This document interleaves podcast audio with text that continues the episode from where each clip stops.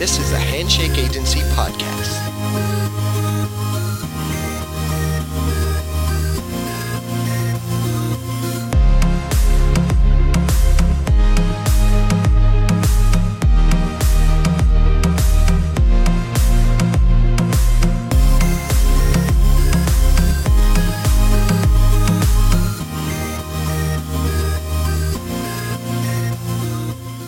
Hi, and welcome to a very special episode of The Green Room Podcast, a podcast presented by the Handshake Agency. I'm your host, Tiana Speeter. Now, for a lot of you out there, if you listen to this podcast, chances are you're a music fan and you've seen or experienced the ongoing impact of the COVID-19 pandemic over what's been close to a year and a half now. And today you will notice that this is somewhat a slightly different episode to what you're used to hearing on The Green Room. Back in 2020, The Green Room ran two special episodes in May and earlier on in March when the true repercussions of the COVID-19 pandemic were just truly starting to be felt, really. And these episodes featured a range of music industry figures chatting in what we now realise was pretty much the infancy of the ongoing pandemic and its impacts. And back in March and May last year, as Australia tasted its first snippets of lockdown, this permeating sentiment was, we're all in it together. And there seemed to be a very large and shared sense of optimism that normality was on the cards, on its way in the very near future. But as we have all heartbreakingly learned via some false starts and the ongoing and escalating crisis around the country right now as I record this, that shared optimism seems to be in tatters as an industry already nearing breaking point in 2020 continues to be hit with snap lockdowns, border closures, and a raft of restrictions cruelly decimating what little was left standing as we all ventured into 2021. I know for a lot of us, we thought when the clock ticked over on December 31st, we would be back to normal, but sadly, it's very much not been the case. It's been a sobering near year and a half for many of us, that much is undeniable, and especially in the music industry with gig cancellations dominating the daily news cycles, festivals essentially dead in the water, and international acts all but given up on a 2021 down under at this point in time. According to the latest stats via I Lost My Gig, an initiative of the Australian Festivals Association and the Australian Music Industry Network, following on from a national survey of almost 2,000 professionals, 23,000 gigs and events were found to have been cancelled, resulting in nearly $64 million of lost income since July 1st of this year. Or to put it in other terms, this means approximately $16 million per week. Of this lost revenue, survey results indicated 99% of these gigs and events had no income protection or event cancellation insurance. What these raw stats don't take into account is that the rent's not paid, the bills that mount for the countless number of people employed directly impacted by cancelled gigs, sound guys, lighting, bar staff, Uber drivers, so many more, they're all affected by this. The words gig economy now have a whole new meaning, but the fact is there's a whole economy that sits alongside every live music show, no matter how big or small it may be. Of that same study, since March 2020, a mere 7% of professionals working in the live performance and events industries have been able to operate at pre-COVID levels. And in the most recent financial year, just shy of 83,000 shows were cancelled between July 1st, 2020 and June 30th, 2021. As little as 6 weeks ago, confidence in the upcoming summer was high, with tours announced daily and much-beloved events seemingly back in business, including some confidence that the hastily cancelled Bluesfest would indeed return in October. The tantalising taste of some normality has since soured for many of us as the country plunges in and out of lockdowns and the near future sits clouded in uncertainty. And while government support packages, grants and other initiatives have certainly endeavoured to scramble to keep the lights on and the hope alive, the ultimate question here remains as we rapidly approach the 18-month mark for Australia's COVID battle. Just how is the music industry and arts sectors truly situated at this stage of the pandemic narrative? Are we truly worse off now in the latter half of 2021 than we were last year? For this two-part series, we have put these questions and more to our panel of music industry experts and figures, some of whom have joined in previous episodes, as well as some brand new additions for this latest roundtable. In part one, we look at where we're at as an industry, a look into government and some financial topics and issues, and some surprising factors that have played into the music industry via the COVID effect as well. We've reconvened last year's panels with a few new faces that I'll introduce to you along the way, hoping to again gauge where we're at and what we may lose and how the fuck we might get out of this. For regular listeners, this is definitely not the upbeat green room you are probably used to, but we hope it's an important episode which further outlines just how much our industry and your favourite artists are hurting and just how much this affects you and us. To start off today's part 1, it's now been well over a year, nearly a year and a half since the COVID pandemic truly took hold in Australia, and it's no secret the specific and ongoing challenges the music industry has faced in this time. But as we continue into the latter half of this year, the first question I posed to each member of our panel was simply this. With all the outbreaks and snap lockdowns and oscillating border closures happening right now, how different does the current COVID situation feel compared to last year, when we were in fact unwittingly at the start of what was truly to come? For me personally, back in February this year, I was genuinely convinced that everything was back to normal. I flew interstate from Sydney back home to Queensland. I got to attend the other festival at the Fortitude Music Hall in Brisbane. I was standing in this beautiful room surrounded by 3D people. There were bands on stage. There were no masks. I had a drink in my hand, and I genuinely believed at that moment we had made it through and we had finally found a return to normality. And I know at that time, all around the world, friends overseas were looking on at Australia with envy and absolute bafflement as we all posted our Instagram stories of these live gigs and events, albeit ones that were reduced capacity-wise and definitely still with the overhanging reminder that mosh pits weren't entirely back on the menu as they once were. And yet here we are in August of 2021. We've gone from there to, in the space of recording this podcast, hearing stories of gigs being shut down and bands pulled off stage before an encore could even take place. How far backwards have we truly gone?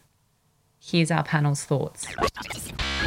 A man who has witnessed the trail of destruction COVID has left in the live music industry as the head of the ALMBC, and of course the impact on his own business, CEO of booking agency Select Music, Stephen Wade.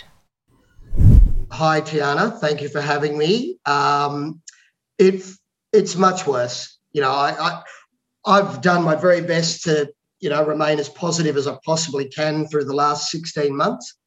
The differences this time round, though, are that, you know, we don't have anything like JobKeeper.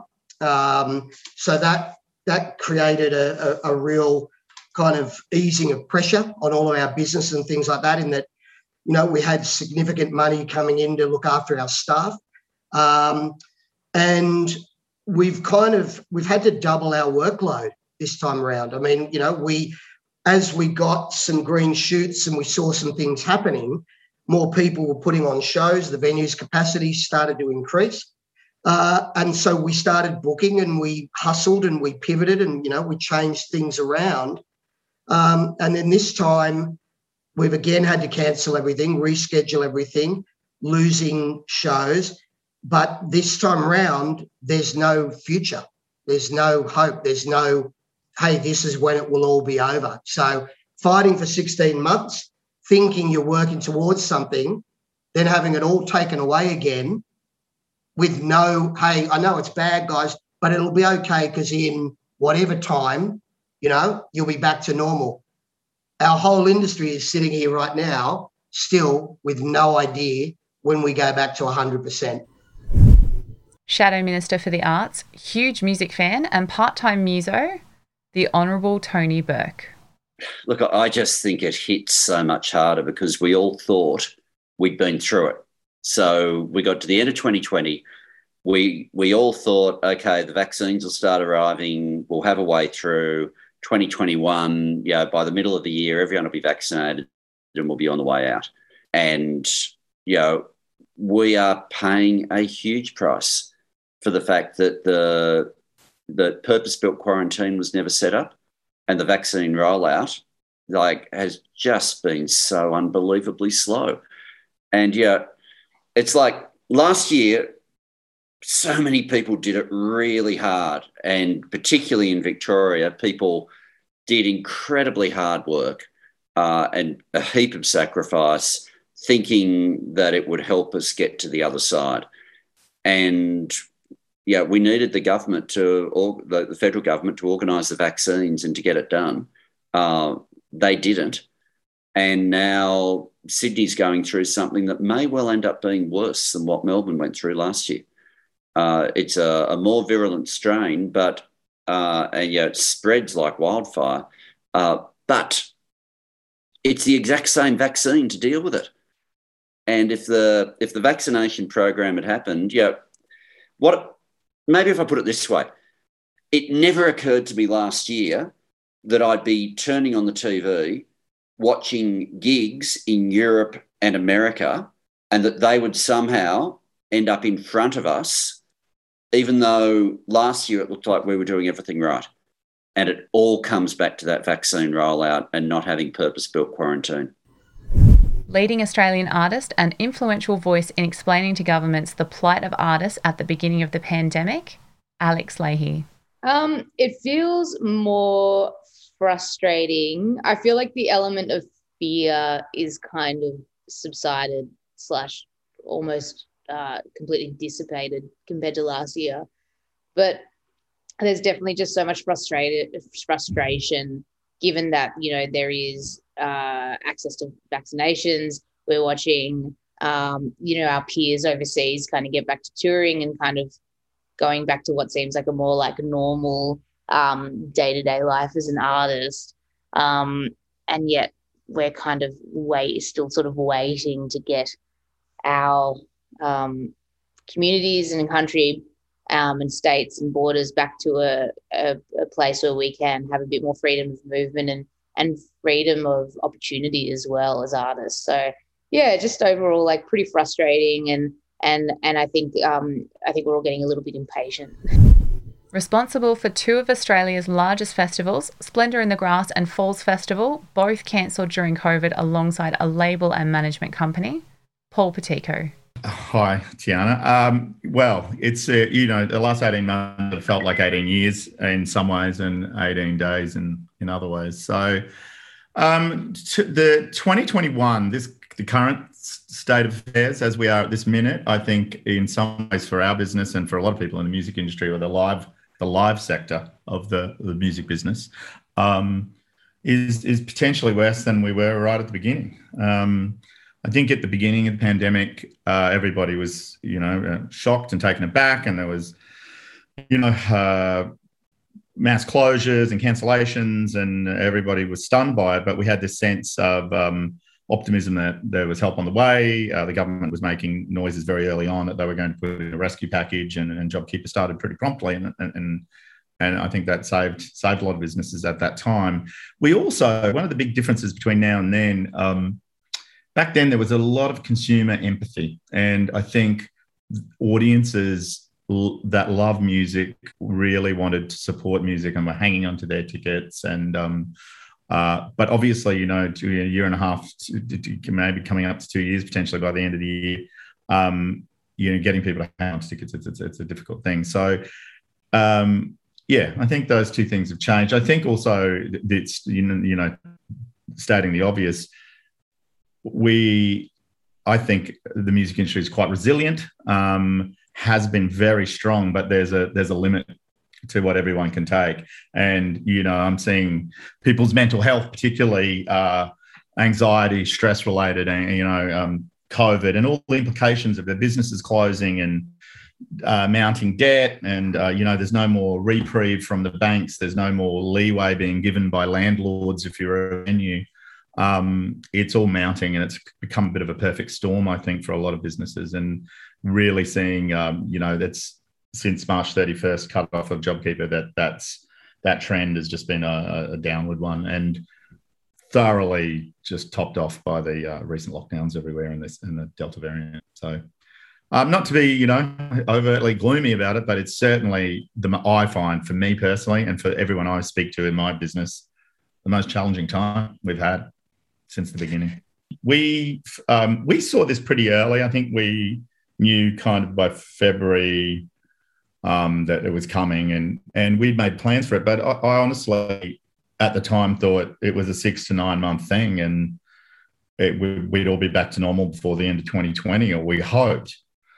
And optimistically, I think myself and Jess, my partner, have been putting opportunities in place for what we conceive as the nearest potential opportunity to do so. And, you know, for a while there with the virus under control in this country, we could tour and we could see small shows in restricted environments happen. And it did meet that gap between JobKeeper and the bottom line.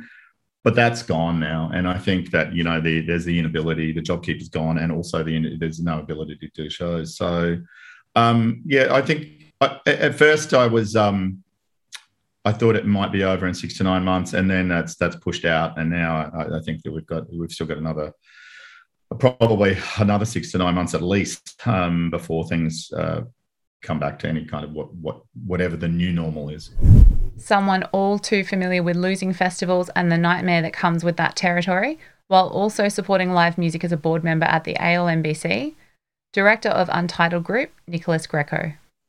Yeah, I think last year it took a little while to get over the initial shock of what was going on, but we had the support of JobKeeper to keep us going, and no one really launched any events last year, so we hadn't had that risk and that financial outlay. We had the summer where things started opening up, people built a bit of confidence, and a lot of events and tours and festivals had been announced for 2021. So I actually think we're in a worse position last year because we've had to go through so much cancelling, so much postponing. And every time we go through that, there's sunk costs, there's refunds, there's time and energy exhausted. It's depressing. When we lost the ability to go to gigs, she responded by setting up a streamed festival on social media. Emily Ulman, manager of Isol-Aid and programmer of the Brunswick Music Festival. It's a good question. I guess as a Victorian, we're not sort of in a mammoth, unending lockdown at the moment. So that's, that's heartening, but definitely feeling for the people who are. It just feels like we're sort of always on some sort of precipice of going back into a lockdown. So, it's tricky. And feeling for the industry, I guess the difficulty at the moment is that you can't really plan for anything because borders are sort of opening and closing at any given moment. So it's not like you can plan any sort of national run or situation at all, given that, one border might be open at one time and then close at another. But running an online festival like Isol-Aid, obviously those borders and things don't impact at all, which is a relief, but just definitely feeling for the rest of the country. And I also program Brunswick Music Festival, as you mentioned at the beginning, and just trying to make plans for that in March and just sort of not having any idea what capacities will be like, will borders be open, what the situation will be. It just makes it really tricky in every way. And I think that just impacts upon everything, including sort of mental health and trying to stay positive and motivated. It's just really tricky.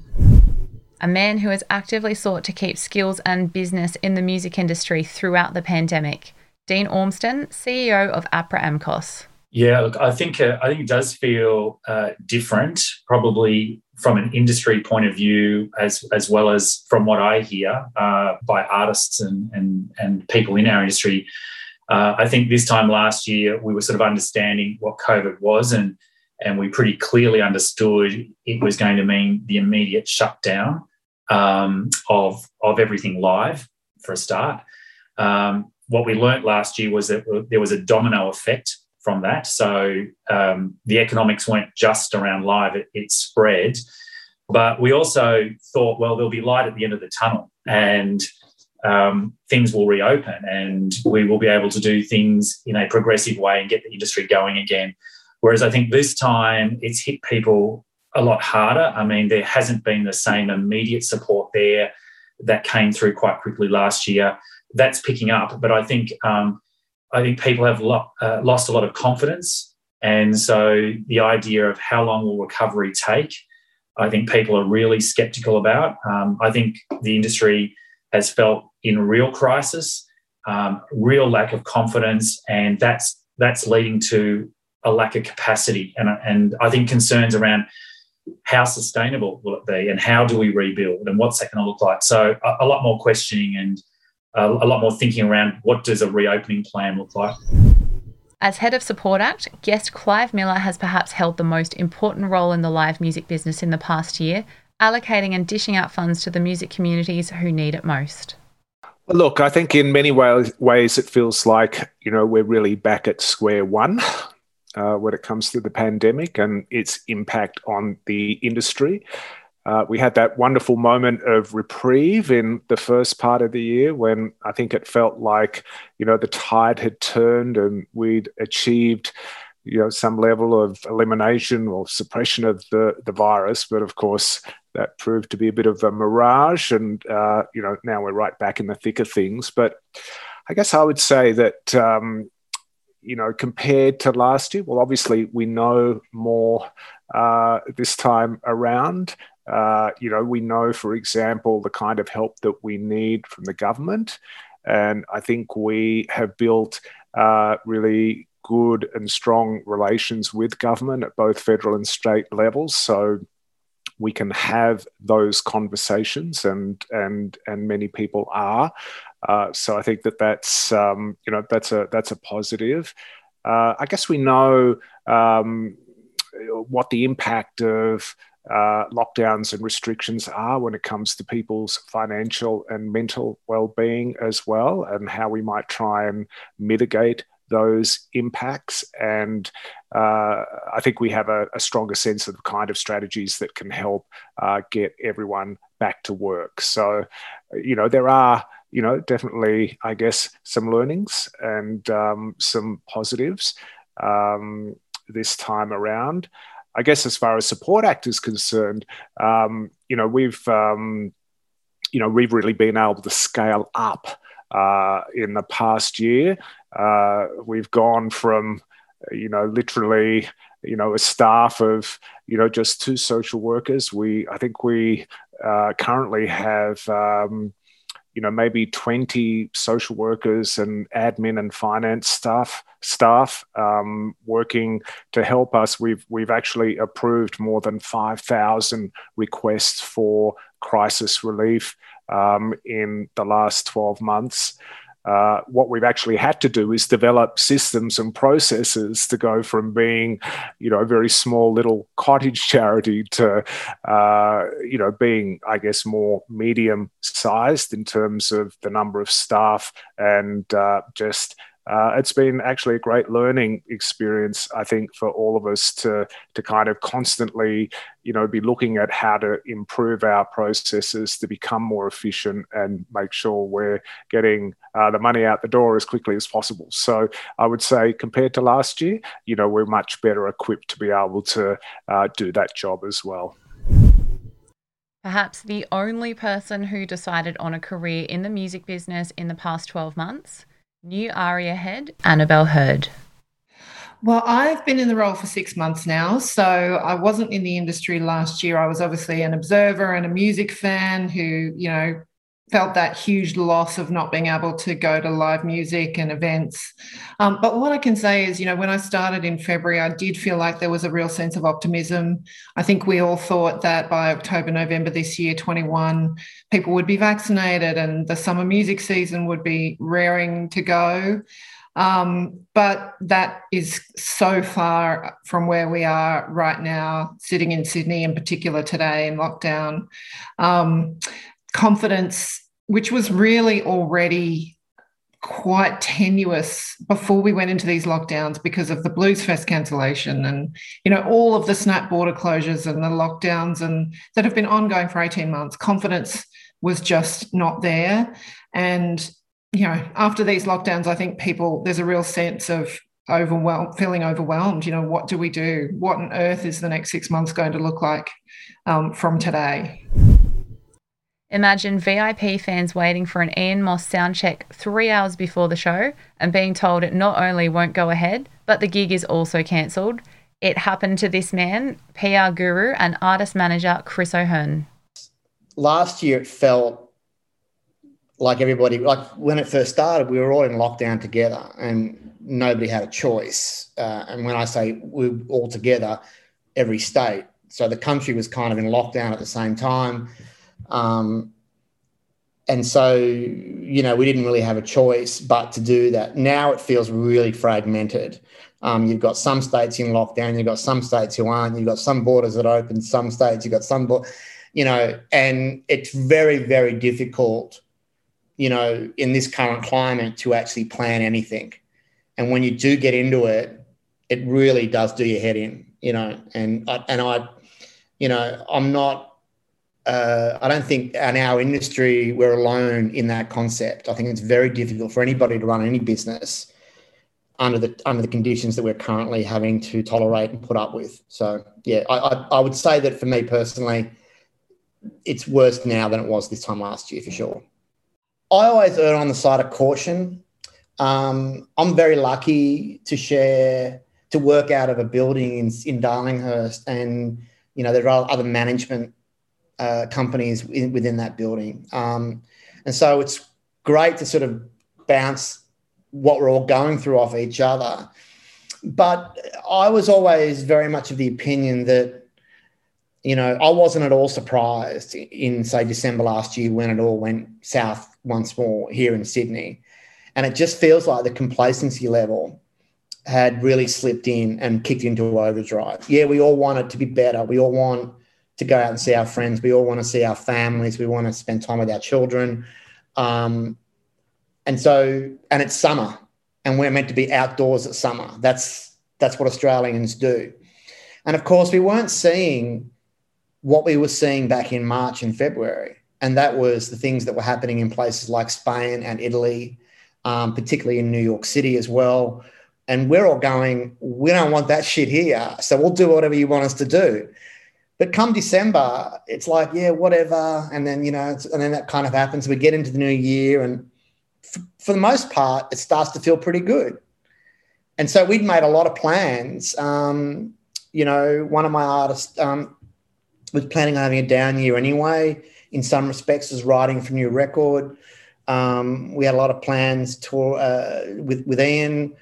with Ian Moss, and he had a lot of plans. He got through his rescheduled tour from last year, 16 shows without a hiccup. And we went, okay, this is good. We had some dates booked in June.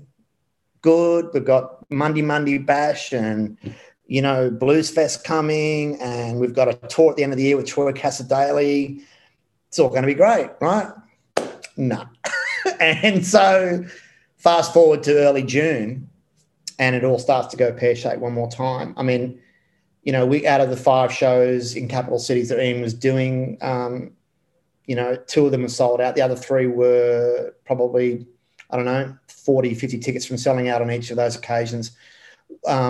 We had to move 2 of them, one of them being Brisbane. And it was frustrating for us in Brisbane because we got through Adelaide, Perth and Sydney. We just got through Sydney, actually. And the following weekend we're in Brisbane.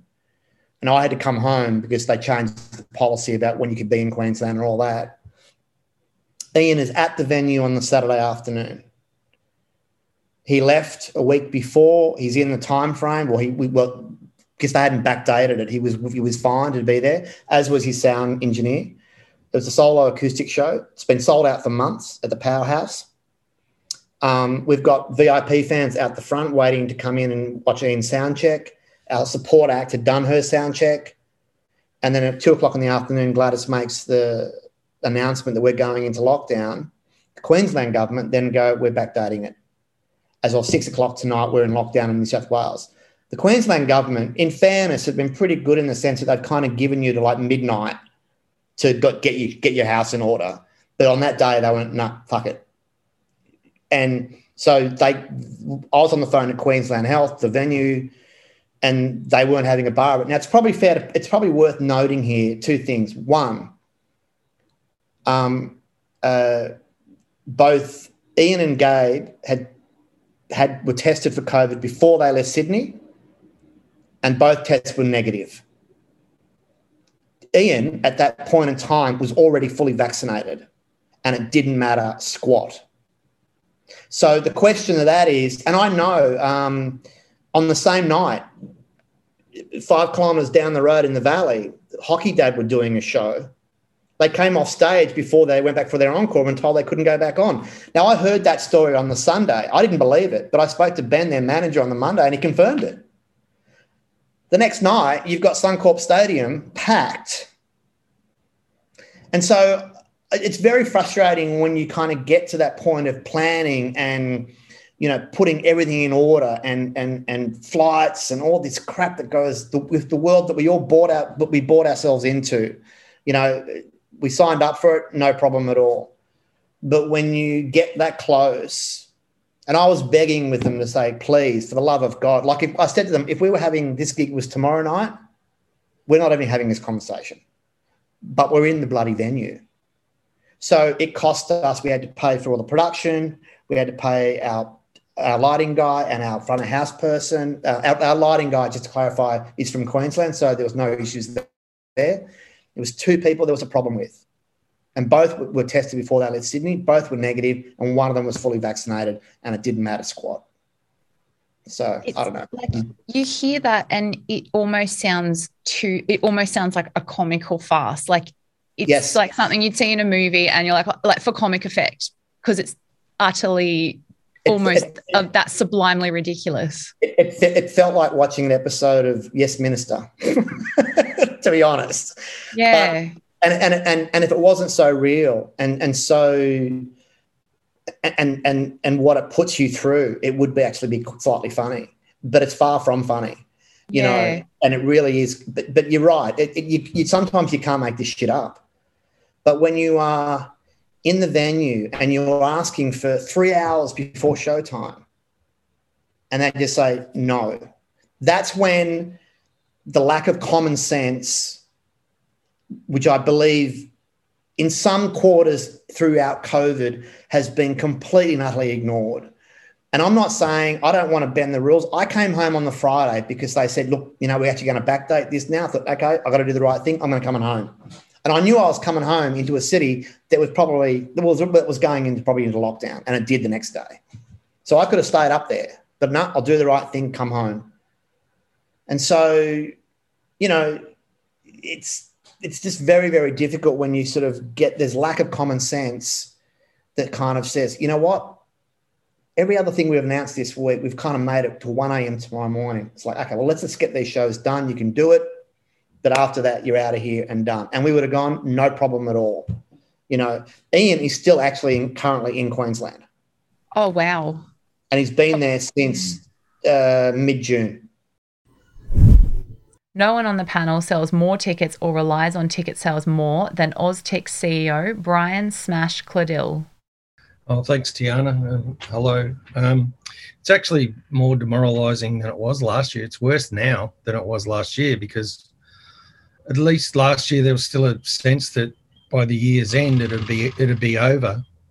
But as the year dragged on, we realised COVID wasn't going to go away, and we all got that sinking feeling. And the new year came and went, but there was, you know, we were seeing some light in the tunnel, with some states really opening up, like WA and Queensland.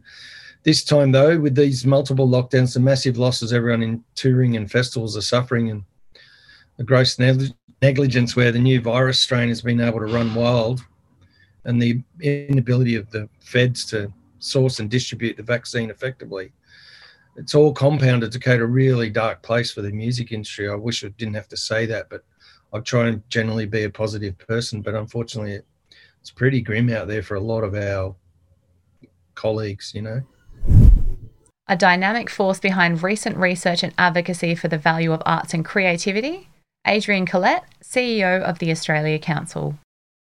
It feels worse, to be honest. I think, I'm certainly not despairing, and the organisations and artists we speak to are not despairing. Extraordinary kind of perseverance and energy, which we saw in the early part. But it is harder, you know. It's you look at musicians and artists of all kinds who did so much. You know, one of the big things coming out of last year was how quickly the sector showed it wanted to be engaged.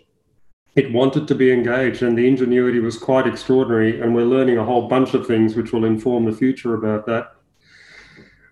But I think it's simple at one level. Its resources are thinner than they were, and I think people are a bit exhausted. I think they're both fractious and exhausted, and they're having to do it all again. So just as a point of human sympathy, I think it's harder.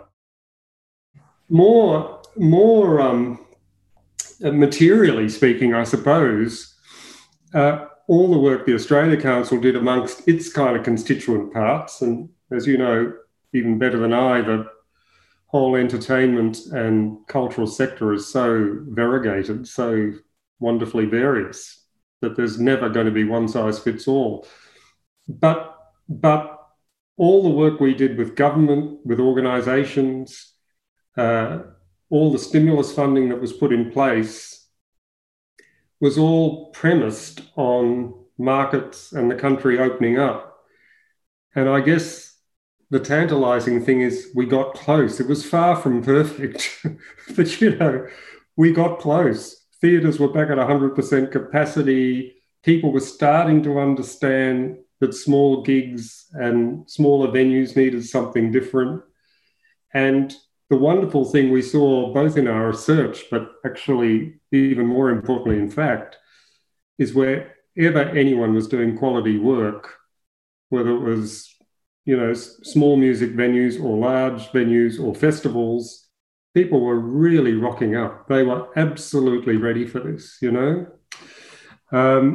So I think that goes to the way we're all feeling. It's like having to start again. But my point is, all the packages were assuming things were opening up.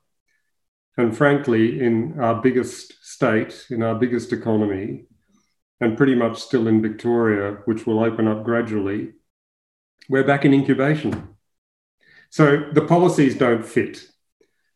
And I think that's the rethinking I know is going on. You know, it's very hard when you're in the front line and you've lost your gig and you've lost your livelihood.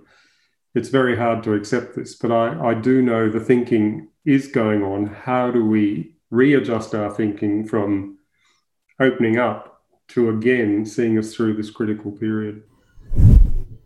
The driving force behind the Australian music industry's peak body for artist managers, Maggie Collins, Executive Director of the Association of Artist Managers. Well, for me, it's like last year I was really scared, I have to admit, like because this pandemic came along and all I knew about that was horror movies about, you know, zombie apocalypses and stuff like that. So it was hard to manage that. I think that may be one of the only differences, and thankfully I haven't been affected by COVID myself, and any close loved ones haven't been, so that's been very lucky. So that's the actual virus itself, but I think things are so much worse now for the industry compared to last year. I think, like, you know, one of the things that we didn't know about last year was we didn't know what was going to happen. Now we thought we had a plan. We thought we were on our way to something, to salvation, and then and we're just in a it's gone backwards completely. You know, the virus that's shutting down multiple different states just continues to wreak havoc, and you know, New South Wales is going to be locked down for another 4 weeks, or at least Sydney is. I think we're a bit more fit. Like we understand the situation, but we're getting really tired. Like it's dire. It's really dire. There's lots of people out there who I'm really concerned about their mental health and how much they're working and not getting paid. And yeah, it's really hard. In charge of two of Australia's most important live music venues and Powderfinger member, John J.C. Collins, owner of the Triffid and co-owner of the Fortitude Music Hall in Brisbane. Yeah, look, I think this year's actually harder for some reason. I think last year we were optimistic that we would be out of it sort of towards the end of the year or coming in the new year. And I think there was, you know, that sense of this is new, we had to move shows and we'd get through it. And I think this year with the wage subsidies not being around and and the situations we find ourselves in the country in at the moment, it just feels really difficult and feels a lot harder. It's a lot more, there's a lot more mental strain with my team, a lot of fatigue in the industry. I'm sure that's a pretty consistent message you've been getting. Yeah, it actually feels a little bit, it feels a little bit harder that we're still here a year on, well and truly 18 months on. And now the person who perhaps cut it the finest of all in the music industry and lost the most at the very last second, hemorrhaging an estimated $181.2 million in his 2021 Economic Impact Statement, Bluesfest Festival Director Peter Noble. Oh, last year was very different. I mean, last year, I think that COVID, the public health order was around March 15, I believe, and we were 3 weeks out of our festival.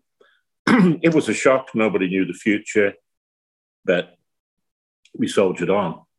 There was, of course, a huge loss in our industry financially, and of course, and the blow was also psychological. And we all thought back then that, 6 months we'll be out of this. Everybody was rescheduling their events by about that time. So that has not come to pass. We rescheduled by a year, only to find that we were closed the day before our event last Easter by a public health order on basically precaution. There was nobody who'd bought a ticket to our festival that anybody was aware of that was COVID positive. One person who lived about a 35-minute drive away was a positive, and that was the reason given for that closure. That was heartbreaking. Heartbreaking for our industry and, of course, for us, because the confidence went out. How do you put a show on when the government can close you down the day before? It was wrong, and I am advised by senior members of government that has been deeply reviewed. There must be good, solid reasons to close events down. We've lost a fortune, and it's just the way it is. However, you have to be confident. You either go, I'm going to give up. We're going to wait it out. We're going to see what happens. We're going to do virtual events or whatever. But there's nothing like live music. There is nothing to compare with live music. There's nothing that is a facsimile of live music that can equal it. It's the experience. It's being there. It's hearing the best talent in the world. And for Bluesfest, who just got voted by Pollstar in the Festival of the Decade, top 10 events in the world, of course we got beaten. Coachella did it to us this time. It's normally Glastonbury. But to be even seen like that. But I think there's a reason why we're seen like that around the world. And so that's why I brought it up. This is not an ad break. What I'm kind of saying is, when one really loves what they do, and I know my team does. I've got guys who come up to me in my company and go, I've been with you for 21 years. I go, oh, no, I don't. I'm too old to remember. Sorry. Joke. But my point being, I look at my team of people who are dedicated professionals at site management and putting events on. And that's what happens in our industry. We're now going through another phase. We've got a highly... the strain of called Delta that's closing us down again. And it would seem that the next 3 or 4 months are going to be very difficult in our industry. I don't want to sort of say that Bluesfest is not on or anything. However, let's just face it, everybody sees what happens in New South Wales at 11 o'clock every morning, and it's going the wrong way. So, we can't have events occurring in a world where a highly transmissible variant of COVID is the predominant form. We also know that as we get on top of things such as COVID, mutation follows regularly. This may not be the only one. This one is getting to a point where children are being heavily affected. Young children are dying. In parts of the world where I get reports every day, which is Indonesia, my wife being Indonesian, children as young as 6 from Delta are dying. People in their 20s and 30s, they're not protected. And do stay with us. After this short break, our COVID-19 Music Industry Roundtable continues. Back after this. Steve Bell here. I present the Handshake Agency podcast Rewind. Each series takes you back to a moment of musical heritage as we present oral histories about great albums of our time from the people who made them. If, like me, you have a geek-like curiosity about your favourite artists, track down Rewind with Steve Bell at thepodcast.com.au, Apple Podcasts, Spotify, or wherever you listen to your favourite shows. Well, the undeniable sentiment across the board from our panel has highlighted that for most of us, we are truly in a worse situation right now than we were in 2020. There have, of course, been some minor wins to be had amid the seemingly endless hurdles that the industry continues to face. And perhaps unsurprisingly, this leads us into the prevalent topic of government funding, government support in general, and the true financial impacts in and around the industry that spans well beyond the current COVID epicentres. And these impacts appear to be very likely ongoing well into 2022 as the industry sits nervously in limbo after the year truly from hell for creatives and the people who work within these sectors. While the government's latest RISE grants were announced in the middle of us recording with our panel, the larger question still remained. How many other sectors in Australia have been forced into reduced income streams with no end currently in sight? What has been the on-flow effect financially for organisations and artists in the industry? Do people in the music industry feel supported by the government? And are the current government financial measures in place enough? From the RISE grants to the loss of JobKeeper and general financial fallout across the board, to how ARIA and APRA AMCOS themselves have worked to support the industry, where is the music industry at financially at this point? Are we truly all in this together? Annabelle Herd. Look, I come from a long background of, lobbying, regulatory work. I was a lobbyist for the free-to-air commercial television industry for a while and, they're pretty good lobbyists, I would have to say. So I've used every single skill and experience that I have to try and advocate for the industry to get, the support that we need, the financial relief throughout the year. But especially right now, I'm working really hard with a great coalition of people from across the industry who are just collaborating and we all want to achieve the same outcome. I feel like that's something that ARIA has been able to do and that I've been able to do during this really, really tough time for live music. Look, there's so many pieces to this puzzle. There are so many components to why the music industry is in the state it's in at the moment and also facing a pretty difficult 6 to 12 months. And it's state and federal government related issues. So it's quarantine for bringing in international artists or, having our artists go and come back into the country. It's border closures and lockdowns, which mean national touring just, I can't think of a single national tour that's actually gone ahead. It's events and gigs that have been rescheduled 4, 5, 6 times with all of the costs that comes with it. And then you've just got, the businesses and individuals in this industry who haven't had an income, who haven't had any revenue because, so much of the revenue is derived from live music and merch sales and promotion and everything else. None of that's happened. So there are many ways government needs to intervene. With the rapidly evolving situation at the moment, we desperately need help on a couple of fronts. We need help to cover those postponement costs from the current lockdowns. But more importantly, we need some help to underwrite the risk that people are going to take to put events on in the next 6 months at least. I mean, why would any promoter or organiser put a tour on or even, put tickets on sale for an event in the next 3 or 4 months, 5 months? Why would, there's no consumer confidence there to buy the tickets. And do you really think the event's going to go ahead? The chances are so slim. So we need governments to step in, help underwrite that risk and allow us to take some chances to put some events on over the next 6 months and get people out of their houses and back into the economy, really. Yeah. Look, we'll be reporting our end of financial year figures for the 2021 year in September. And when you look at our overall figures, things look okay because digital has remained really strong. So people are listening to Spotify and Apple and YouTube, et cetera, et cetera. So the digital world has gone on. But if you look at the live section of our business, there's a dramatic drop in that space.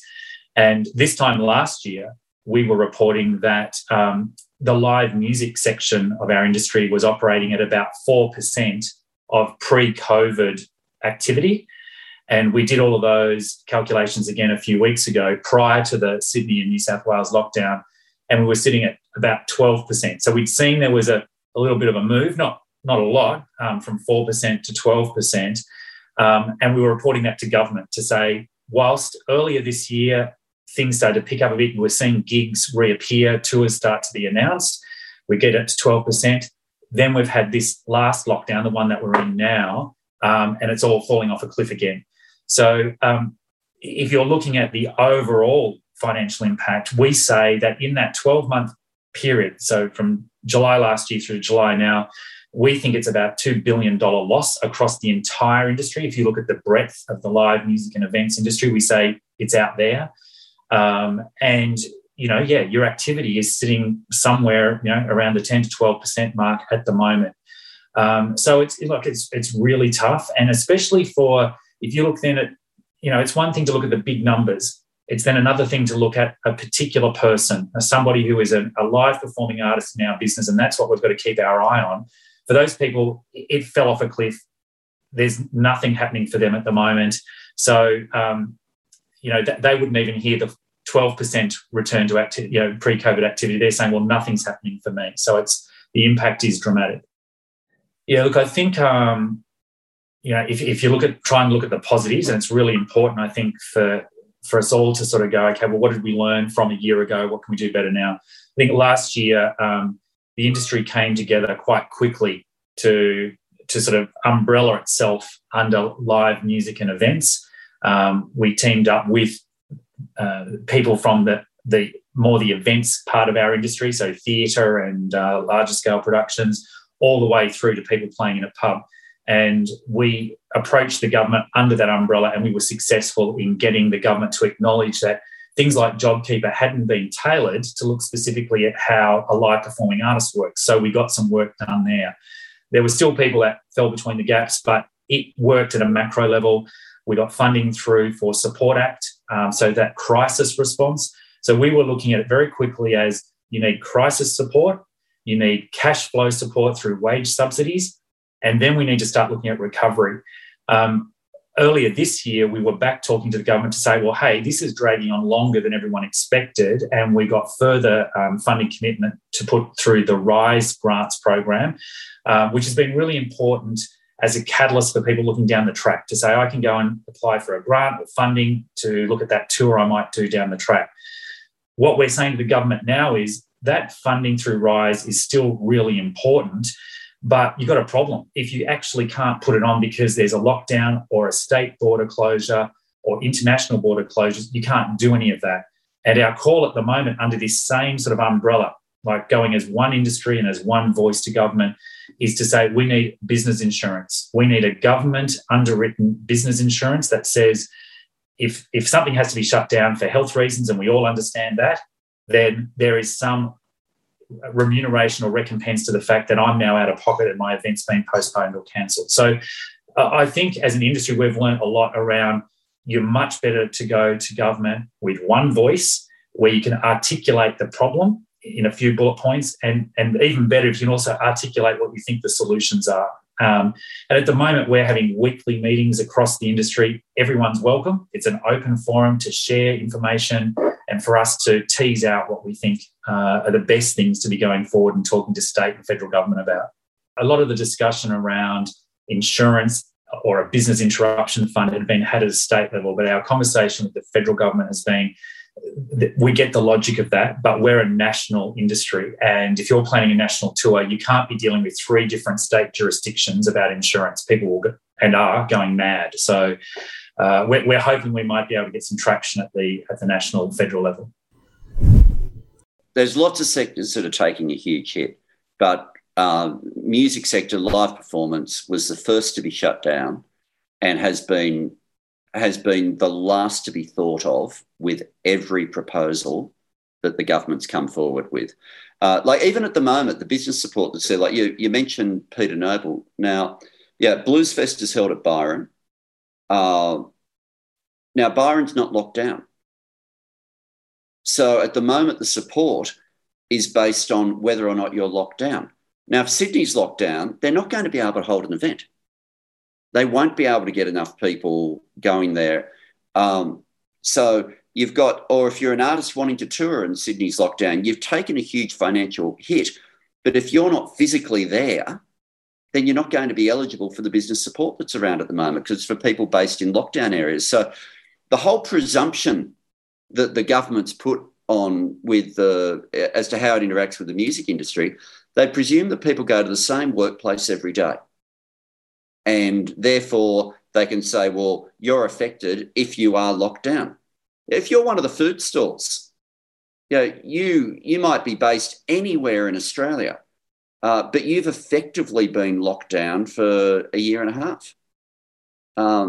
But, you know, and sometimes you've had false starts. Like all the food stores had bought all their stock and everything. They'd all turned up to Bluesfest at last Easter when it was shut down the day before. So the rules that we've got at the moment that say it's based on whether or not you're in a lockdown area just says up in lights they're not understanding the industry. First of all, can I just say the one policy the government did come up with was that Guy Sebastian announcement with the RISE grants. That was a year ago and they've still only spent half the money. So it wasn't the best way to spend the money in the first place, but it was something. But ultimately, that was just about the announcement. It was just about trying to get publicity and to leverage some star power from some artists who were doing the right thing. They were just trying to help the industry by being there. But the government just hasn't cared. Only half that money's been spent. But the best way to spend money would still be JobKeeper and an insurance fund. Well, look, we, I would say, since we introduced Music Keeper and Crew Keeper at the end of March, we have had, I can tell you exactly, you know, we've had probably close now to 4,500 applications. So, you know, the last few months have been intense, and that's because, you know, those grants were introduced really to act as a cushion when JobKeeper was discontinued. So that was, you know, to help people through that recovery phase. And the value of, you know, the grants that we have dispersed in that time is over $5 million. You know, I think, you know, the great thing is that, you know, last year, I think, you know, there was the JobKeeper program. So, you know, that provided a really much needed safety net for so many people. You know, without that, I think that, you know, people have obviously, and you know, I guess that combined with the fact that, you know, people that might have been living off savings or, you know, had other sources of income, you know, I think, you know, because this is all going on for so long, you know, some of that has obviously sort of dried up, and I think that's why we're seeing so many people turning to us at the moment. So I know there's a great level of appreciation across the industry for the role that Support Act is playing, not just in relation to crisis relief, but, you know, we've obviously been doing some great things in the area of mental health support as well. So, yeah, I think that, you know, there is a sense that, you know, we are there to help each other. People are more confident, I think, now to reach out for help. And, you know, I have to say the other key player in all of this is the Australian government. And it's because of them. And, you know, they've now given us $20 million. And, you know, that's a fantastic amount of money, but it's also, I think, you know, it's indicative of, you know, perhaps the faith that they have in the role that Support Act plays as well. So, yeah, I think it's, you know, in that context, it's not to downplay that overlaying all of this is a lot of pain, a lot of, you know, frustration, a lot of anguish for people as they're dealing with, you know, very real issues of, you know, in many cases, not having enough money to pay the rent, not being able to put food on the table, just not knowing, you know, how they're going to survive. But hopefully, you know, hopefully there is some sort of light at the end of the tunnel and, you know, options for people to reach out and get and receive help. Yeah, well, it's constantly about, for me and my business, about looking at our runway, you know, like, okay, we've got this much in the bank, we've got this much out of planned activities, so we can last for this long. And that was constantly changing. You know, things are different because, so I run a really small operation. There's myself and my amazing employee, Jenna, and my goal is to constantly just keep her employed and just keep her here because she's really, you know, amazing and necessary for the functioning of the business. And so for me, it's about, okay, well, I mean, but that's just within my business. There's also the artists. So the artists, you know, if my business can't exist if their businesses aren't running properly. So,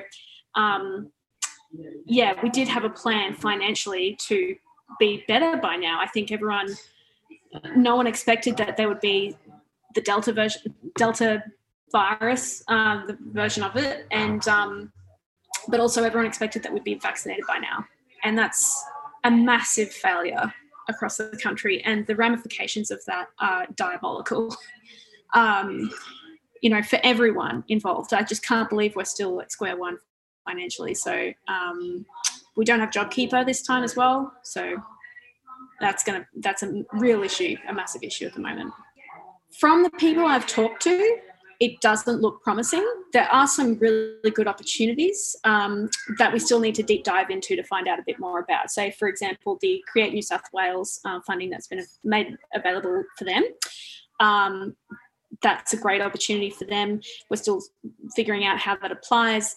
But once again, that's for New South Wales. The music industry only works, it only functions properly if the entire country is functioning. And so this whole idea of, well, it's the state's decision to shut down, so therefore the funding should come within the state, doesn't apply if you've got a Queensland band who was meant to be playing in that state and now can't, so they've lost money, or members live in different states, so they can't even get together to play the different shows that they were meant to do. So, you know, I think there's also with the RISE funding that was, you know, released and then topped up earlier this year, you know, that applies to people getting together and playing live show. It's that question's an interesting one because there's a lot of areas that I do feel supported. If I put it in a comparison to before COVID, right? We had a very dysfunctional relationship with government as an industry. In fact, predominantly non-existent. They didn't really understand our industry, and we were, you know, we're unregulated, and we kind of just got in and did what had to be done. So I think that they have done well in short turnarounds of trying to, you know, be educated in a real short period of time, and then worked towards trying to put packages together that would help us. But as far as specific packages, I think we still haven't gotten that right. And I think at state and federal level, there has been plenty of support. There's been some incredible things, like New South Wales had a live venue support package, and they put huge sums of money into venues in New South Wales. And I think something similar happened in Victoria as well. So things like that have been integral in keeping, you know, the grassroots, the bedrock of what the industry is built on. I think as a percentage, we'd be down about like 95 to 99% on normal years. Like, the loss would be in the millions, I would say. And it's difficult to work through. It doesn't even scratch the surface, the government support this year. It's really hard to operate without that financial support. And I saw measures announced in New South Wales yesterday, which is great. Hopefully that helps see them through the lockdown. But that's the sort of measures we need here in Victoria. We might be out of lockdown, but our industry is still locked out of being able to operate. You know, we can't put on an event still now. We have no roadmap to when we can put on our next event with these current restrictions. Federal Minister for the Arts, who on the day we spoke to him handed out another round of RISE grants, the Honourable Paul Fletcher. So can I start by saying I certainly acknowledge the specific difficulties the music sector has had. You know, if you look at, say, on the one hand, theatre, in most states, subject only to the recent lockdowns, theatre has been operating not too far off normal for much of 2021. So Hamilton, for example, opened in Sydney in February with permitted to have 100% occupancy with face masks. Now, true it is they've had to suspend because of the current lockdown in Sydney, but there's plenty of theatre, opera, dance and so on going on in capital cities that are not subject to lockdown, you know, Brisbane, Perth, etc. And I'm confident we'll see Adelaide and Melbourne coming back on stream. But music has some special factors, as music industry leaders have explained to me. Firstly, that a tour needs to get to all of our capital cities to make it worthwhile. And that means you're subject to the rules of each state government and the vagaries of can you get in and then you can you get out and get to the next point. Then there are additional complications in bringing in international acts, which also need to get to all or most capital cities to make it worthwhile. And so those have been some specific challenges that music has faced. What we've sought to do from the Commonwealth point of view is tailor our RISE fund to better support music. So we've now cumulatively committed $200 million. So we initially announced $75 million in the RISE fund last year. We topped that up with another $125 million during the budget. And following some recent consultations, we've tweaked the rules to try and make it work better for the music sector. And indeed, just today I'm announcing of that $200 million, a further $40 million being allocated to 82 individual projects and events and festivals and productions around Australia. Now, of that, over 50% is music, a particular push in festivals. So we've got $2.4 million for Bluesfest, which, of course, you know, tragically was shut down literally hours before they were due to start earlier this year. And that, you know, really broke a lot of hearts. But they're determined to come back and we're committing $2.4 million to help them come back. The Falls Music and Arts Festival we're supporting, the Meredith Folk Festival, the Good Things Festival. We're also supporting Tours, Guns N' Roses, KISS, Keith Urban. Now, people might say to me, why would you put public money into tours of mega global acts? Well, the answer is, again, it's Australian promoters who are taking the risk, and tours like that generate a lot of jobs for people in the industry. You know, people in sound and lighting, roadies, but also ushers, front of house, ticket office, security, catering.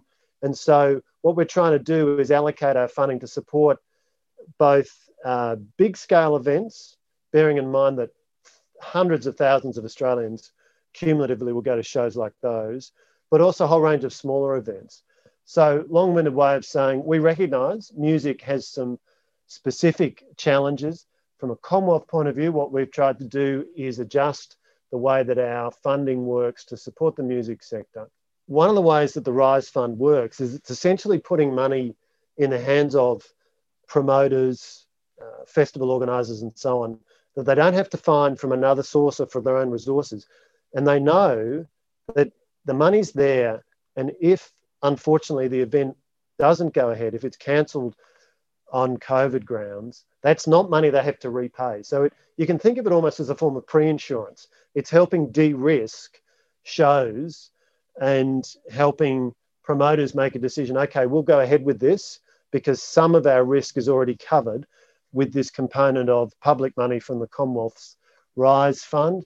Can I acknowledge also that we're seeing state government support for the arts, including the music sector, and of course the New South Wales government committed a $75 million package just 2 or 3 weeks ago. JobKeeper was developed in March and April of last year at a time when none of us knew exactly what the impact of the pandemic was going to be. And you'd recollect that we were facing a nationwide shutdown. We knew it was going to have a very severe economic impact. And so JobKeeper was designed to provide that certainty and particularly to maintain a connection between employers and employees. So money was being paid through the payrolls of individual employers. What we've now moved to is a more targeted system where if there's a Commonwealth hotspot declaration, you're then eligible for the COVID disaster payment, which has just been increased to $750 a week if you've lost 20 hours a week or more of work. Now, the advantage of that is that it's paid through Services Australia. It's a very quick process. You apply if you're determined to be eligible. There are plenty of examples of people finding their first week's payment in their bank account within a matter of hours. So it is providing that key support. And indeed, for sectors like the arts and music, where there's a diverse range of employment arrangements, a lot of freelance, a lot of casual. In many ways, this is a system that works well for people in those situations. What it reflects is that we've moved on from a time when there was a uniform national position. And what we're now seeing, of course, is individual lockdowns in individual locations where required, and then coming out of those as quickly as possible. And this gives us the capacity at the Commonwealth level to provide that support, to turn it on very quickly.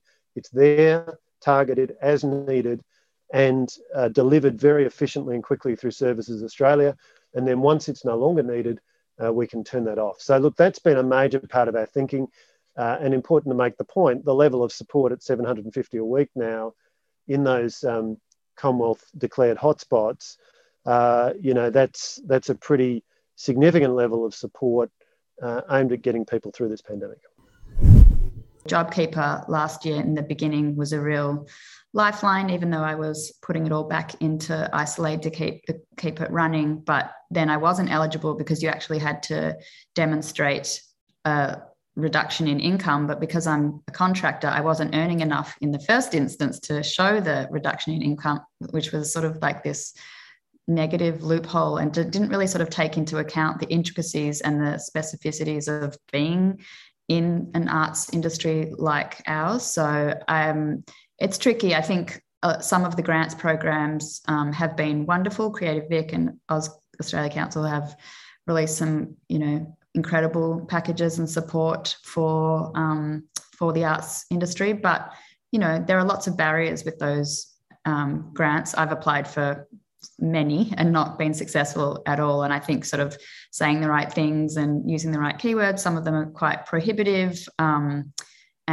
you know, aren't accessible necessarily. So, but I don't think that's kind of like necessarily an overall kind of damning thing on the arts community. I think it's just like we're hamstrung to, you know, to be able to support as many people as possible, and so there's only a limited amount of funds. And so I think the government can do a lot more, particularly the federal government. I think that, you know, seeing capacities at sporting events being possibly, you know, largely unchanged, and all of these allowances made for creating these sporting hubs like the AFL saw in Brisbane last year, things like that. I think, you know, where are the arts hubs and bubbles for people to continue to rehearse and record? And there have just not been any kinds of allowances or considerations for our special situation, which is, it's really disappointing.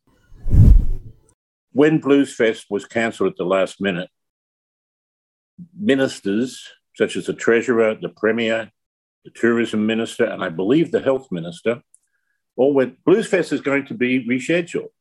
They actually announced that without even asking me, because it was such a mattered.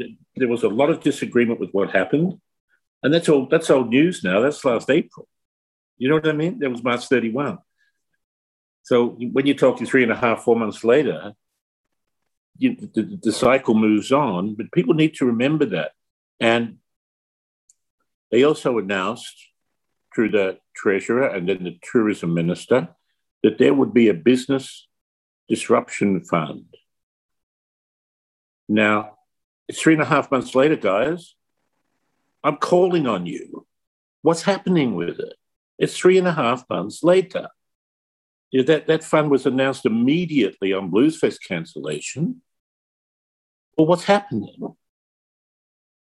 We've also, we can't stop lobbying. The insurance scheme for events has to happen. And the reasons it has to happen can't just be obfuscated by government. Banks aren't lending. So unless you're part of a major multinational investment in your event where you have access to funds, where does the money come from to put events on? And that ends up with the musicians, the production crews, everybody. How do they get a payday if you can't put an event on? You know, in the beginning, events have to be financed. That's how it works. I mean, I know that other promoters may do it on the smell of an oily rag, but in the end, you've got to be sure you can pay people should a worst-case scenario come along. So just to finish that, yes, government came to my assistance. That doesn't mean they did or did not fully pay me for all my losses. I'm unable to say more because of a confidentiality deed I've signed. But I don't believe that the process doesn't need real discussion. I think it does. Now, it was great. We were able to give musicians a large amount of money for that last-minute cancellation. We were able to pay everybody. We were able to pay the crews and the guys that put the circus tents up. That was great. But still, going forward, we need to know about those things. It's not this, oh, yeah, we're going to help you because we did something that all of a sudden that blew up in our face in the media.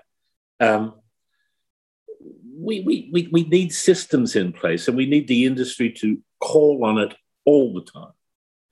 Now, I'm not going to go into states, different situations. I'm concentrating on New South Wales, where my event is located. But we've got a, would you believe this? We have a report that's about to be announced next week. I'm just looking for it. It's sitting next to me somewhere. It's our economic impact survey from the cancelled event this year. And we still show that we brought millions of dollars to our state in turnover. Because when you get cancelled the day before, a hell of a lot of people are already at your site. They're already on the way. They're in Coffs Harbour driving from Sydney. They're... You know, they've flown over from WA. We sell tickets everywhere. So when I release that next week, it's just like, even when we don't happen, when we get cancelled that horrible way we did, we still bring money to the state. We still create jobs. And that's every reason why government should be listening. Now, when you drill it down to the poor person who's a musician, who hasn't had a show at that point last April in up to 12 months, the fact that those people, we paid all the people that were the lower earners, up to 15K, we paid them, I think it was 60% of their money. Because, and you know what, people wrote back to me and said, that's the only money I've earned in a year, even though I didn't play. But by doing what you did, you gave me hope. And yes, JobKeeper's gone, and it's not coming back.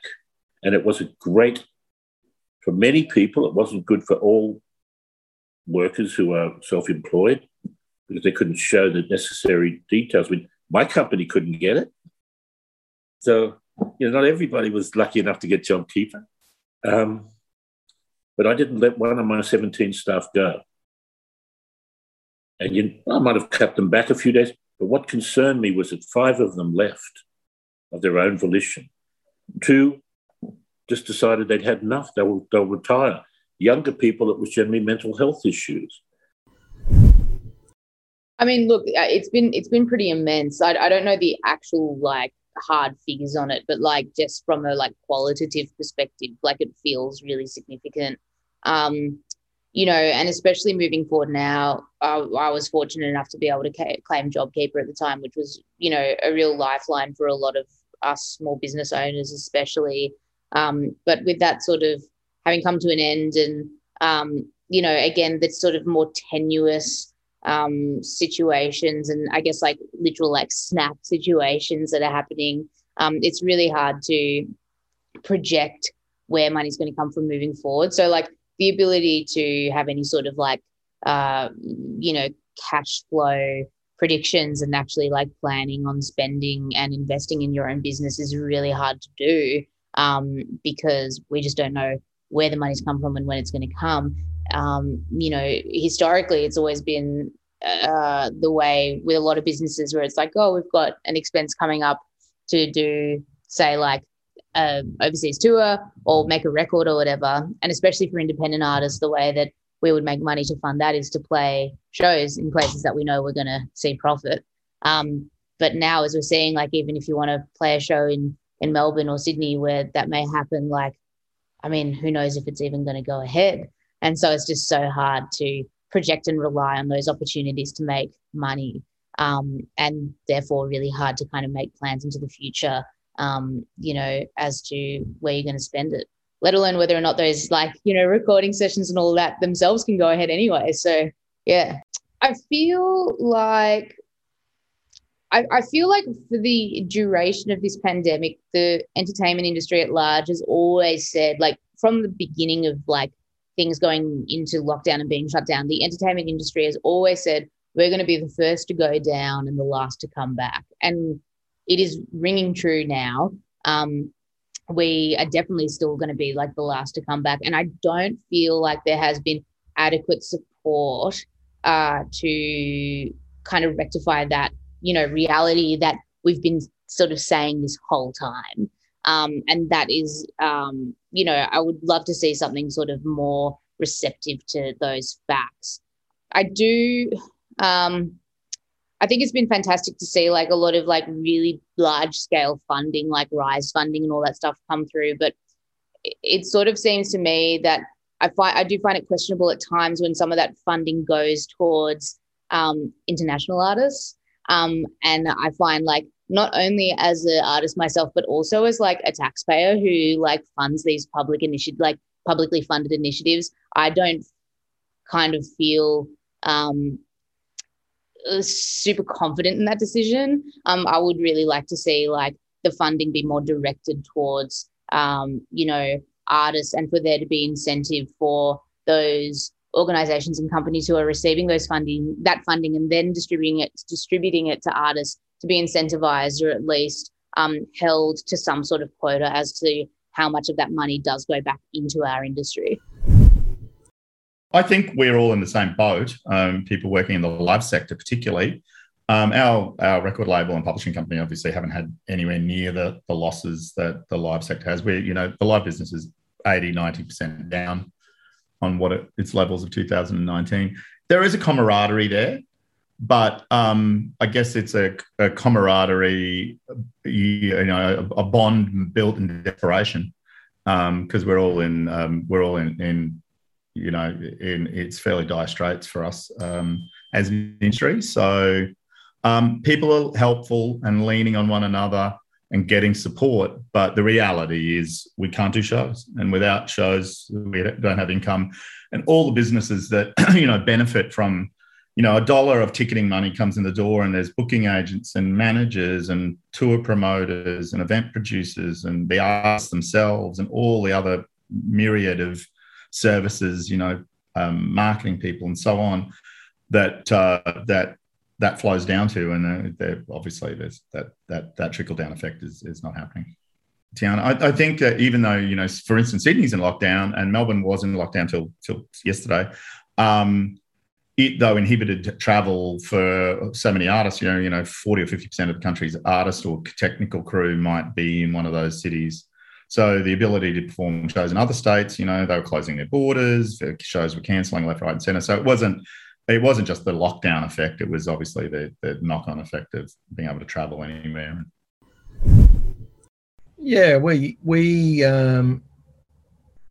obviously contracted like everyone had to do with their business, and then worked really hard to keep our core staff and sort of minimise the disruption to our sort of community of workers. But, you know, unfortunately some of them had to go, and it's been terrible to do all of that when we've had, you know, Oztix has always been such a great family sort of vibe.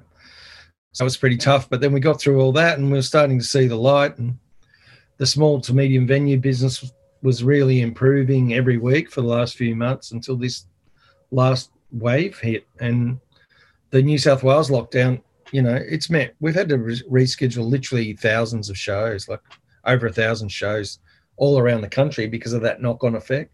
The knock-on effect is devastating because the bands, you've got the bands in the lockdown city, they can't go out, and then you've got all the bands that are out there and they want to come back and they can't come into the state that's locked down. So you get this sort of weird domino effect that goes out all around the country.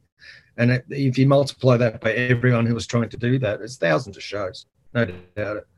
And, you know, the uncertainty is really what's killing everyone, to try and get the energy and strength to go around again and do it all again. You know, that's the biggest challenge now, is the uncertainty. I think they could be doing more, but I think one of our problems is that, you know, everyone's got a different view. All the organisations have a different view and of where and how we should receive support. And as a consequence, we're not going to the government as a united voice. We're going with disparate voices and disparate asks, and we're not going to get anywhere. That's how I feel, until we all come together and do it together. You know, the federal government's got to be commended in some ways for RISE, but then, you know, the distribution of the money that came out of RISE hasn't really helped the music business. It's helped a lot of creative industry, but it hasn't helped the music business very much. And that's got, I think that message has been, you know, pretty loudly and clearly communicated. And I really think that the feds, you know, are listening to that, which is great. So, you know, there is improvements, and there's lots of stuff that's happening, but collectively overall, we just need more. And, you know, we don't need to be supporting the multinational companies. We need to be supporting the small businesses, like a band who might be 5 employees and 10 casual staff that they use. You know, they're the ones that need the help.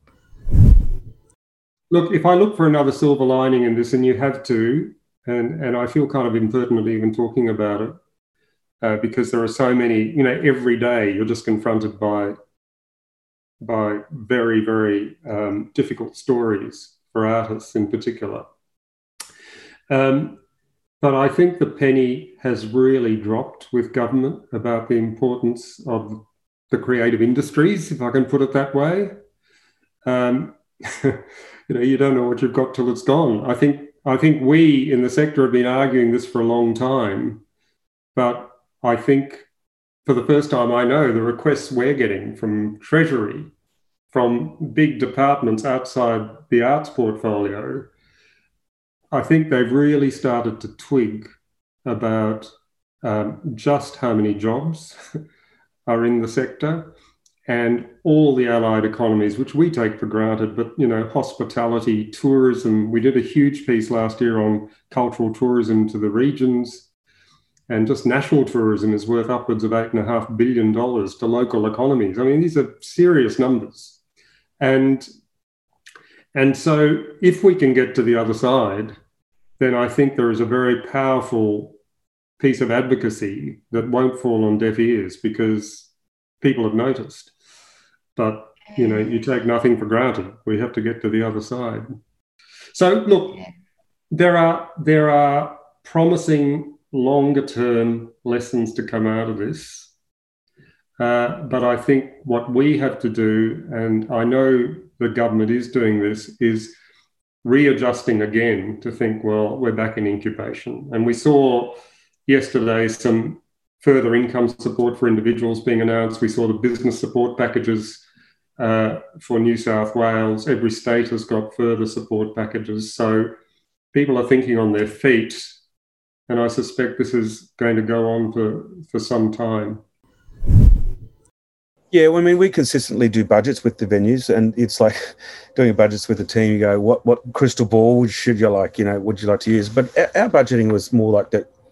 We thought the first quarter would be, you know, we're getting back to better capacities, domestic capacities in the venues.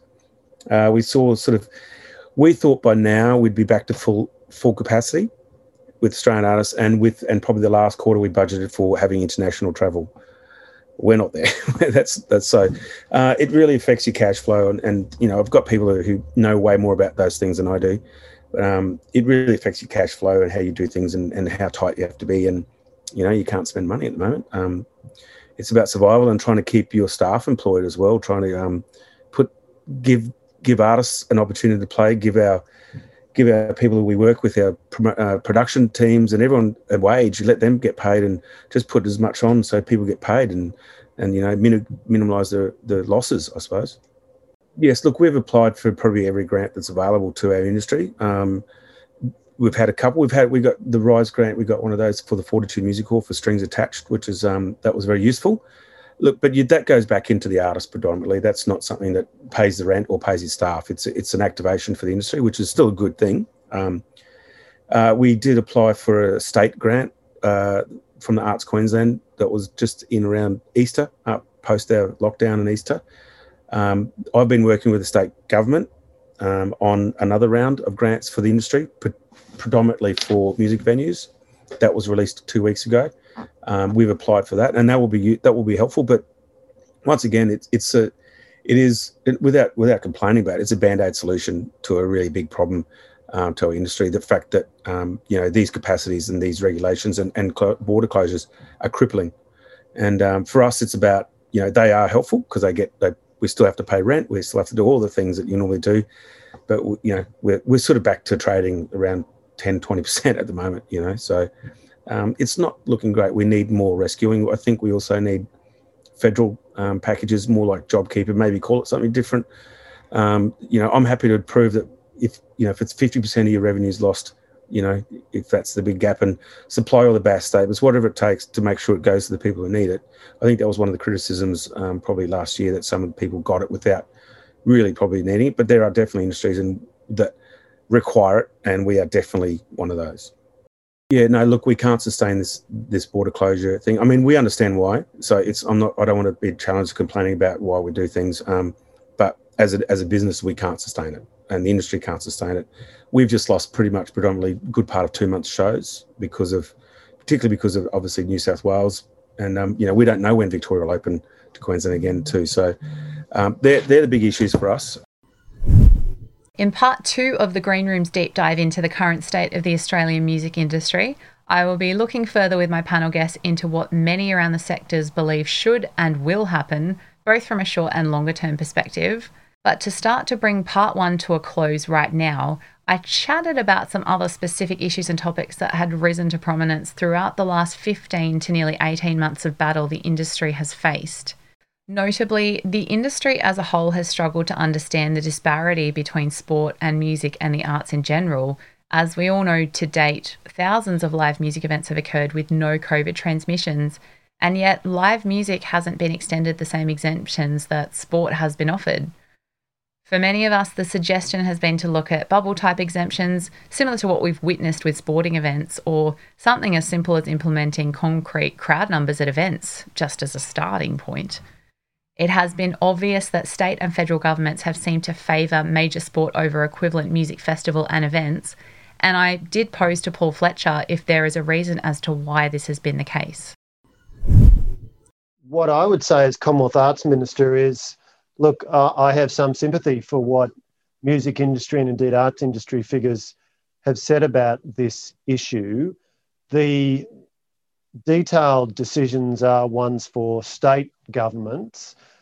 The Commonwealth has control over, for example, arrivals into the country, albeit that that's closely coordinated with state governments on issues like volume of arrivals into each international airport to then coordinate with quarantine.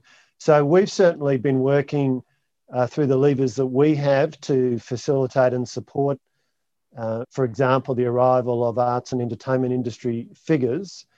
And of course, the other thing we've been doing is providing very extensive funding support. And through the input from me and my department, through the Prime Minister into the National Cabinet process, we have been putting these issues on the agenda, but ultimately the individual decisions are ones for state governments. I think there are some questions that state governments should give careful thought to. I'd urge them to give careful thought to the question of how we can make sure that the necessary health settings are neutral as between different sectors. And certainly what I want to see, what the Morrison government wants to see, is music activities, theatre, opera, dance, whatever it might be, able to carry on as much as possible. On the flip side, to the permeating uncertainty and grim realities many have faced and continue to face in the music industry, some slivers of hope still continue to pop up, and we have constantly seen the industry almost immediately adapt and evolve, partly due to lack of an alternative choice, but dominantly providing indicative proof as to the entrepreneurial spirit of the industry and those passionately fighting to keep it alive. For Emily Ulman, the Isol-Aid Online Music Festival was initially intended as a temporary and/or interim venture, but it has burgeoned significantly into something so much more, and it's also developed into becoming potentially an important resource for many teams looking to adapt or expand their own financial models. Yeah, absolutely. So the first birthday was actually in March. So so now we're sort of heading into the 18-month territory of that, and I think it's just a surprise because, you know, beginning an initiative like Isol-Aid, it was just supposed to be a stopgap measure. It was never supposed to be part of the norm and part of, an avenue for, a continued avenue for artists to connect with fans.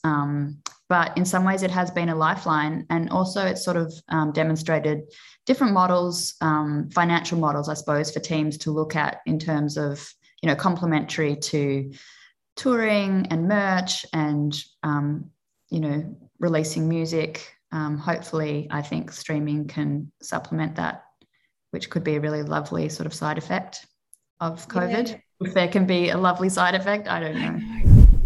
And as we have all witnessed throughout the very long months, the COVID pandemic has ultimately provided scope for many to think outside the box, seen perhaps most recently with Splendour in the Grass going virtual and also embracing some virtual reality tech. And speaking with Adrian Collette, this forward thinking is something the industry has always had on the cards.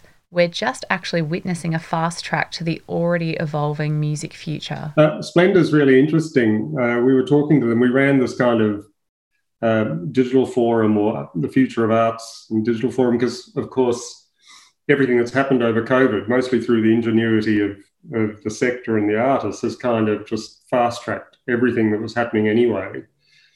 And it'll be very interesting to watch Splendour amongst many other examples. There have been some really good stories about how investing in digital for those who can do it and getting to a much broader audience and starting to monetize that has actually started to flow into artists' pockets. But this is, so we want to get the best of that. And what I heard people want more than anything is shared knowledge, shared platforms, because the cost of entry, unless you're a pretty big organisation, is still very high. So we're looking at that very closely. What can we do in the future where if people can produce their gigs, we can think about a shared platform to get this out? And I don't need to tell you about the complexities around copyright and things like that to make sure artists get fairly paid for their work. We will leave it there for part one of the Green Room's two-part COVID music industry special, with a deeper look in part two into the potential roadmap to recovery for the industry and some in-depth exploration into the future of Australian music. Thank you for joining me for this special episode of the Green Room podcast today, and a huge thank you to my army of guests and their teams who took the time to join me for this special roundtable, as well as the entire team at The Music and the Handshake Agency, who all combined to get this episode happening. Part 2 of this series is available right now, so I do hope you'll join me as we continue this important chat from around the industry. To catch up on all episodes of The Green Room and other Handshake Agency podcasts, visit thepodcast.com.au, and please stay safe and sane out there and look after each other.